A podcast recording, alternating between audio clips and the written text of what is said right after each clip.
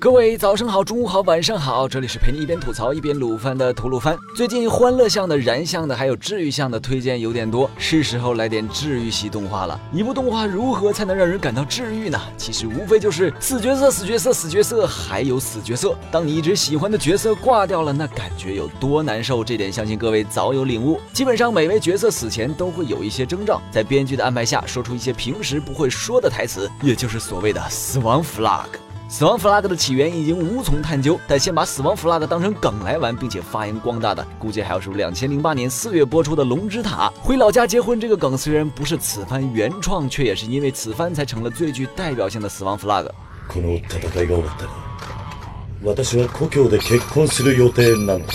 虽然如此，龙之塔本身并不算治愈，只不过看完第一季后会感到有点绿而已。而最近就有一部疯狂立 flag 又不拔，最后不负众望，从治愈转向治愈，哭下一大片人的轻改动画，它就是《末日时在做什么》，有没有空可以来拯救吗？标题太长，简称《末日时》好了。港真第一次看到这标题，我是拒绝的。自从当年俺妹弄了个死长的标题还爆款后，就带坏了一大片轻小说作者，仿佛名字越长逼格越高一样的。什么试着练成一个与学生会长一模一样的女孩来当女朋友，结果我成了仆人啊！谁都未觉得那个班长貌似要成为我的专属女仆了啊！虽然身为男子高中生，又是个当红的轻小说作家，却遭受一位年纪比较小的同班同学，又是个声优的女孩子对我紧紧勒住脖子之类的，此类读出来就像是在拖时间一样的标题，充斥着日本轻小说界。不过其实。是在这种同质化严重的时代，能第一时间把爆点告诉读者，也不失为一个自我推销、增加销量的办法。而末日时的标题虽长，从中我们却并不能了解到太多信息，甚至有点意义不明，爆点不足，让人很容易就错过了这部催泪弹作品。加上本作动画在国内是某奇异买断独播，对于不习惯在某奇异观看动画的人来说，这部作品在强番林立的四月番当中存在感实在不高，以至于撸哥在四月番推荐中也没有发现这颗金子。关于本作，在百度百科上有这么一句小。小说曾传出过本来要被腰斩，但在读者的坚持下复活的传言。而当你看过那短短的十二集动画后，也许你会理解为何这么一个末日题材、悲剧治愈的故事能获得读者们的积极拥护。跟开头藏着掖着、后期突然未始的大河内作品不同，末日时对于自己的悲剧戏这点十分扩大，一开始就已经把结局告诉了观众。真不是撸哥要剧透啊，而是这些都他妈是在第一话刚开始的画面，短短五十秒，仿佛光明正大的告诉我们，这就是一个结局未始的故事，你还敢来吃？吃吗？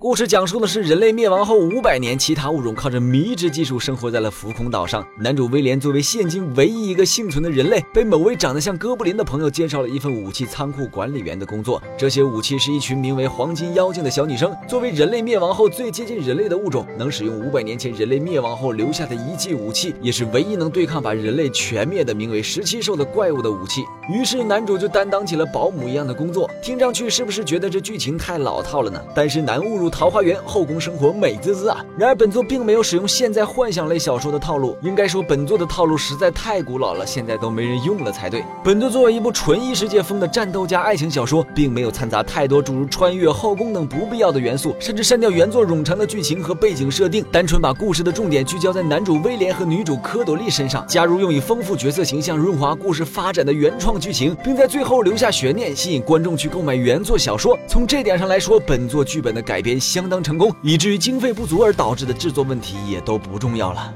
整个故事从一开始就透着压抑，就如小说封面上每一位黄金妖精都流着眼泪所暗示的。黄金妖精在设定上就寿命短暂，加上角色们前期就在疯狂立死亡 flag，观众们心里的某处估计也已经做好迎接悲剧到来的准备了吧。然而就在这么压抑的气氛中，角色们的表现却并不消极。比如知晓死亡意义的科朵莉，从对红发的遮遮掩掩到大方接受，从嚷嚷着不亲就别碰我的胡闹到以人气力征服整船士兵的贤惠，其成长也能让我们感觉到与命运抗争，幸福的活着也是有意义的，让观众们依然能在黑暗中看到一丝希望曙光。而所谓的悲剧，就是把幸福碾碎给你看。前面全程的铺垫和气氛营造，就是为了在最后把悲剧效果放到最大，却又不可抗力，符合逻辑，让观众们虽然对于角色的死十分惋惜，却又不到不能接受的地步，只能默默的消耗着手边的纸巾，想着如何给作者寄刀片之类的事了。神作之名正是如此诞生的。四月是你的谎言跟伊犁野的天空，就是个虽然悲剧但依然好评不断的例子。正如圣剑是由各种乱七八。八糟的护符组合而成，产生化学反应，变成弑神利器一样。本作意义不明的书名、不新颖的设定、狗血剧情，在脚本构成的精心调配下，产生了不可思议的化学反应。但就观感和催泪度来讲，本作在四月份中能称霸最佳头衔。只是可惜，观众们对于悲剧的接受程度必然不如大团圆，也导致本作最终人气并不火爆。如果你感觉自己好久都没有被动画弄哭过了的话，是时候补一下本作了。推荐补分指数五颗星。今后吐鲁番会继续向大家推荐那些值得补回或者追的作品。感谢观众老爷们对吐鲁番的支持。如果有什么意见或者番剧推荐的话，欢迎在节目下方留言。如果喜欢本节目，希望能点个收藏，点个赞。最后又到了每期一次的抽奖环节，本期的奖品是由鱼子酱送出的猫咪抽纸盒一个，五款任选一。为了不让上次的悲伤蛙毁气氛，如哥决定这次送这个，只需关注鱼子酱官微，转发本期节目视频即可参与抽奖，获奖名单将在微博公布哦。鱼子酱淘宝店开业啦，只需扫描右侧二维码即可进入，涵盖动漫周边、衣服、首饰，不卖辣条，业界清流。客官们走过路过不妨进来瞧瞧呗。